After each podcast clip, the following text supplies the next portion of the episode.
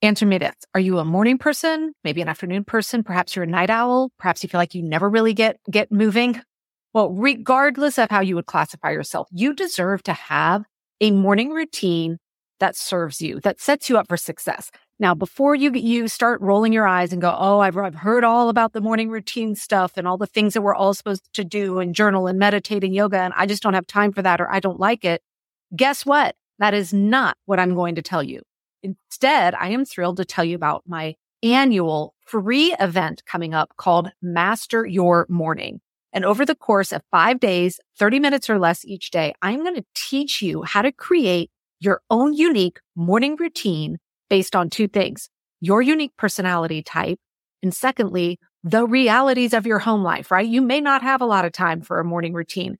And that's what this free workshop is all about. So if you want to come join, head over to megansumrell.com forward slash master your morning. And I promise you at the end of it, you are going to have a completely different relationship with the morning. All right, friends, this is going to be a really, really juicy episode here. So I have a open public Facebook group called Work Life Harmony. You can find it out there on Facebook. And I go in and just do really short trainings each week in there. And I went in to give a very short overview of how I juggle having both a digital calendar yet a paper planner without duplicating information everywhere. It was a very kind of short, just super high level training and oh my goodness.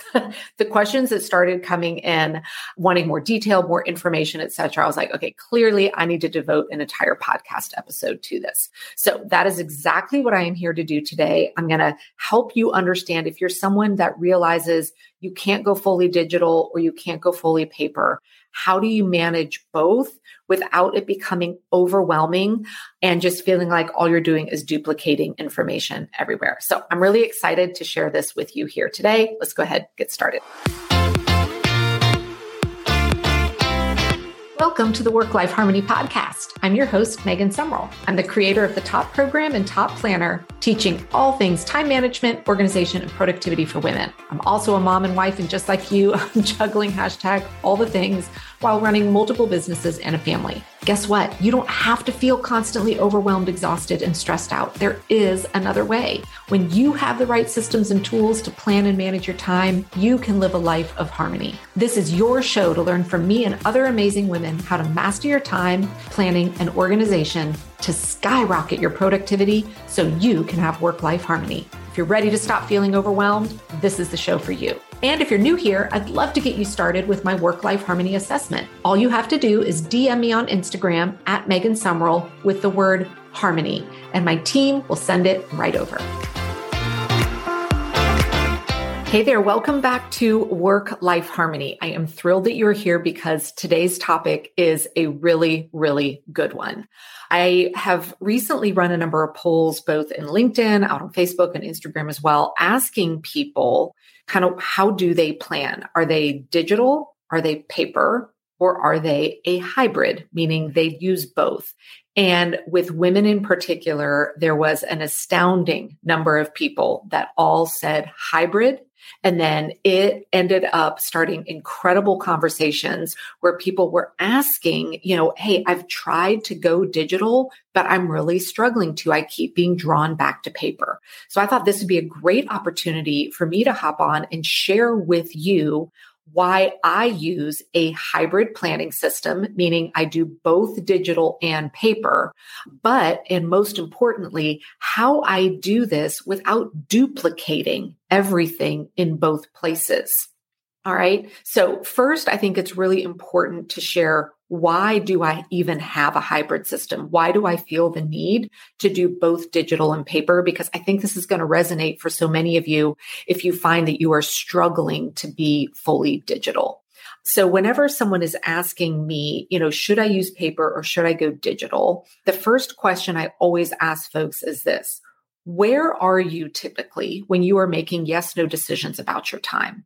Meaning, are you kind of in motion a lot? Are you on the go a lot? I am. I'm not at my desk in front of a large monitor for large portions of the day. So if you are someone that is rarely in front of a large monitor, and there's a reason why I'm going to keep saying large monitor, I tend to say you're probably going to need some kind of a paper solution. Now, if you are at a computer in front of a large monitor for the you know, portion of your day, as I used to be in my corporate job, you may find that digital works fine for you. And when I was working in a full time corporate setting, I did go for a few years solely digital. But in my last few years in corporate America, I started introducing the hybrid model for myself as well. And when we get into kind of what information goes where, I think you're going to start to see and maybe realize why sometimes being fully digital can create some stress and doesn't give you what you need from a planning perspective. All right. And it all boils down to this. The longer term, more high level planning is really challenging to do well in a fully digital solution. All right. So I'm going to circle back to that. But first, I want to jump into telling you what information I store, you know, kind of where I lean into digital versus what goes in paper so that I can avoid duplicating everything everywhere. Now, I do run a business that is online. I have a team, an amazing group of women, or all four of us are in different time zones, different states, actually different countries as well. I bring people on as guests sometimes here on the podcast. I am booked to speak at other people's events. Because of this, I have to have a digital calendar solution. It is very hard to not have something digital in today's age, especially if you are coordinating with others. So you may have heard software such as Calendly or Acuity, where you can send people a link where they can basically get access to your calendar and book meetings with you based on available time in your calendar calendar. I have to have this in place in order for people to book time for me. And then I need to be able to book time on other people's calendar. And then how I get that information back to me is it connects into my digital calendar. All right. So I have to have this digital calendaring system as so many of us do today. So what goes on my digital calendar? Now, for me, I happen to use Google Calendar. So if you hear me say things specific to Google Calendar, just know all of this this works no matter what you're using. Maybe you're using Outlook, maybe you're using iCal, maybe you're using a Google Calendar or something else. Those are kind of the three biggies that most people use today. So, what goes into my digital calendar, my Google Calendar, is two core pieces of information. First is any appointment that I have booked that involves somebody other than myself. So it could be a meeting with my team. It could be a dentist appointment. That's between me and my dental provider. It could be you know, my cello lesson with me and my cello teacher. That is on my calendar. So any booked appointments, set date and times where it involves somebody other than just myself. And it's a pretty firm set time that is going to always live on my Google Calendar because once it's there, that means if somebody is looking at my calendar to book time with me, they will see that that is unavailable, right? They'll see that I'm already committed.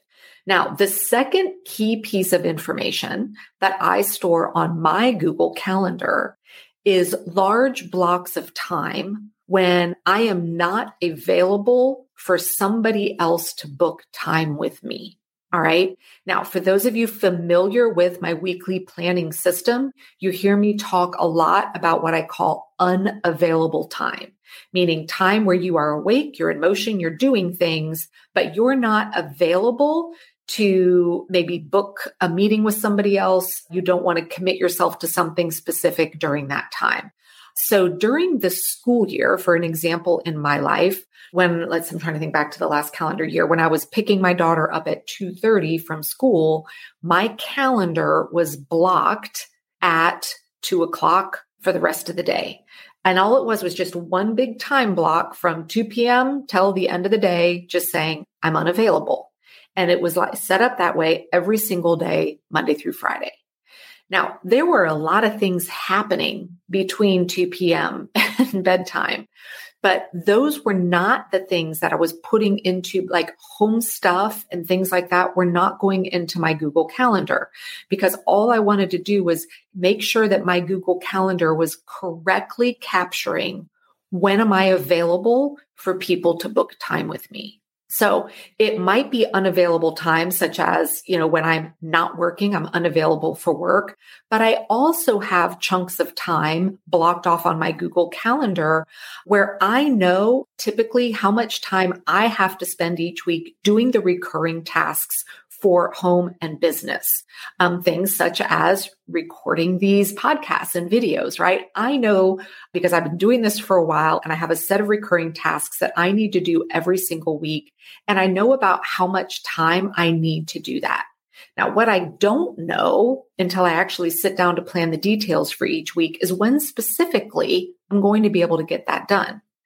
But what I do know is I need to make sure that I preserve and protect enough time in my calendar every week to do the tasks I need to do. Otherwise, other people will just come in and book all that time and then I won't be able to get done what I need to get done. So I right now, and again, this changes in different seasons of life, but right now I have two chunks of time on my calendar. I have two set days where I just have it by default blocked as me being unavailable from 9 a.m. to 11 a.m. two days a week. Now, I do plan on getting a lot of work done in those two two hour chunks of time, but I don't know next month what I'm going to be doing, you know, Tuesday morning at 9 a.m., which task I'm going to be working on. I just know I need to protect that time to get work done. So that's it. That's what lives on my Google calendar is set booked appointments that involve somebody else and then me plugging in time when I'm not available.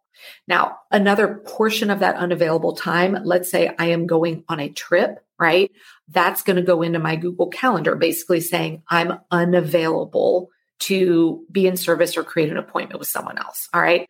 But that's it. So now let's shift gears and talk about what goes into my paper planner. All right. So I'm not going to spend, you know, our time here today to go into the details of what type of planner. I've got tons of resources out there for you. But please know, I always tell people you need to use a weekly planner, one where you can open it up and see a week at a view. And then there needs to be monthly pages in there as well. I have yet to see a planner that doesn't have a month at a view. So you're always going to be able to find that. So the main content that goes into my actual paper planner this is where I conduct my detailed weekly planning. So remember when I, we talked about what goes into my digital calendar and I shared with you, all right, I'm going to have chunks of time blocked off where other people can't book my time, right? So when I sit down to do my weekly plan, and I see that I have Monday blocked off. I'm just using an example here. Monday blocked off from 9 a.m. to 11 a.m. That's just showing as like other people haven't taken my time. I will know I have those two hours available to now start deciding how do I want to spend those. And so in my weekly plan, my paper planner is where now I am actually deciding this is how I'm going to spend those two hours. I'm going to look at everything that I need to get done for the week. And on my paper planner, I'm going to be filling in the details of how I'm going to spend those two hours. I am not then going to go back and update my Google digital calendar with that. I don't need to because all day long I'm looking at my paper planner because that's what's telling me what I need to do in the given moment. Now, there is also a difference between what I put on my monthly paper pages versus digital. All right. And this is why, remember at the beginning of this, I shared with you, even my last few years in corporate, I had to start bringing a paper planner back into my life because of my need to see a big picture view of really understanding what is my availability for longer term chunks of time, meaning monthly, quarterly, etc. So when you think about how a digital calendar works, when you go and look at your monthly view of your digital calendar, every single appointment or task on a given day is going to try and get filled into that square for the day in the monthly view. And usually what you end up seeing is it'll show like three appointments and then it'll say like plus seven more. And so it's really hard to see very clearly what's going on over a course of a week, or even just simply going, okay, I booked that vacation three months from now. What day are we leaving again? Well, when you go to pull up your monthly view on your digital calendar, it's really hard to find that kind of information because it's rolling up all of the minutia. So when I was in a corporate setting, I mean, my digital calendar was booked with meetings and all sorts of stuff, which made my monthly view really, really cluttered. I didn't need to know that I had, you know, seven meetings on a given day. So instead, this is why monthly planning for me lives in my paper planner. And the level of information that goes into my paper monthly view is at a much higher level than what I see in a digital calendar. So I am not going to, again, what I put in my detailed weekly planning, I don't roll up to my monthly paper planning. So on that Monday where I'm deciding how to spend those two hours, if I go look at that month on my monthly view, if I go and look at that day on my calendar, I don't even have that that work time from nine to 11 is on there. Okay because that lives at the weekly planning level. So my monthly paper pages is where I'm putting big, important things, trips, important appointments that I may need to reference. So a good way to think about what should go into there is if someone's reaching out for me and saying, you know, asking for my time a couple weeks from now, a month from now, I'm going to go look at the monthly view of my paper planner first to get a high level overview of what am I already committed to that month or that week? That's pretty big. And if I already see that I have a couple events, or maybe I'm going to be out of town for two days of that week, I can instantly know that I'm probably going to return with it. That's not a good week for me. Can we look for another one? All right. So again, you can't eliminate 100% of duplication from digital versus paper, right? There's no way to do that, or else you'd have to be constantly looking at both things all the time. So there will be things that will be on my digital calendar that don't show up in the monthly view for me at all on my paper planner. And there will be details about specificity of how I'm spending my time over the course of a week that are not going to be reflected on my digital calendar. But where they meet in the middle is making sure that my time is blocked from others taking it so that I then know that that time is free for me to plan in detail as I need to. So I would encourage you if you are struggling to go 100% digital, or maybe you were trying to be 100% paper and you're realizing, no, I need to have some digital components. I really want you to take a step back and first ask yourself, what level of information do I need to see to make good choices about my time? Right. And that's typically the level of information that goes on my monthly pages in my paper calendar. Then decide where do you look at all day long to help you stay on track? Right. So for me, again, because I'm not at my desk all that often, it's just small pockets of intense time. My detailed weekly planning lives in my paper planner. You may be able to do your detailed weekly planning digitally, but maybe you need a paper planner to do that high level monthly, quarterly, annual planning where you're really getting that. I like to call that more of like my 15,000 foot view, right? Our weekly planning is right down here on the ground floor. So you can absolutely be successful with a hybrid solution. And when you learn and really lean into understanding what information goes where, it doesn't become this constant duplication of information. All right. When someone books time with me three months from now, I'm just exaggerating a little bit, but if someone were to go book a call with me three months from now on my calendar for 45 minutes on a Monday, I don't need to worry about putting that into my paper planner because that's not information that I need to store on my monthly view three months from now. But if I were to go book a week long vacation, I'm going to write that on that monthly calendar page in my paper planner. And then I will go into my digital calendar and just block it off as Megan being unavailable for that week. So every now and again, there will be the need to go put something into places. But again, it's very quick. It's usually to protect your time correctly and to make sure that other people aren't mistakenly booking time with you when you are not available. So for those of you that are using a hybrid solution, I hope that you have found this helpful. Now, if you kind of are new to this concept of planning, time management, you're looking for some good resources, I just want to let you know I do have a free training available that you can go watch where I'm going to kind of give you some key things to think about in terms of how to better plan and manage your time. You can go to theworklifeharmony.com to get access to that. It's a free video training. I will send it right over to your email inbox box as well. And for those of you here watching this video, I would love for you to share below whether you are a paper, a digital, or a hybrid planner. And maybe if you've been struggling to figure out which one, hopefully this has helped you understand what might be the best fit for you. Getting on top of all things time management, organization, and productivity doesn't have to stop just because this episode is over. If you want one tap access to all of my training and current top podcasts, go to the App Store or Google Play and download the Pink Bee app. It's one word, the Pink Bee. It is jam packed with simple yet powerful tips and strategies to get you out of overwhelm and into harmony. And if you have a question you want me to cover on a future episode, go to iTunes and ask your question in the podcast review section. And while you're there, don't forget to leave a five star review.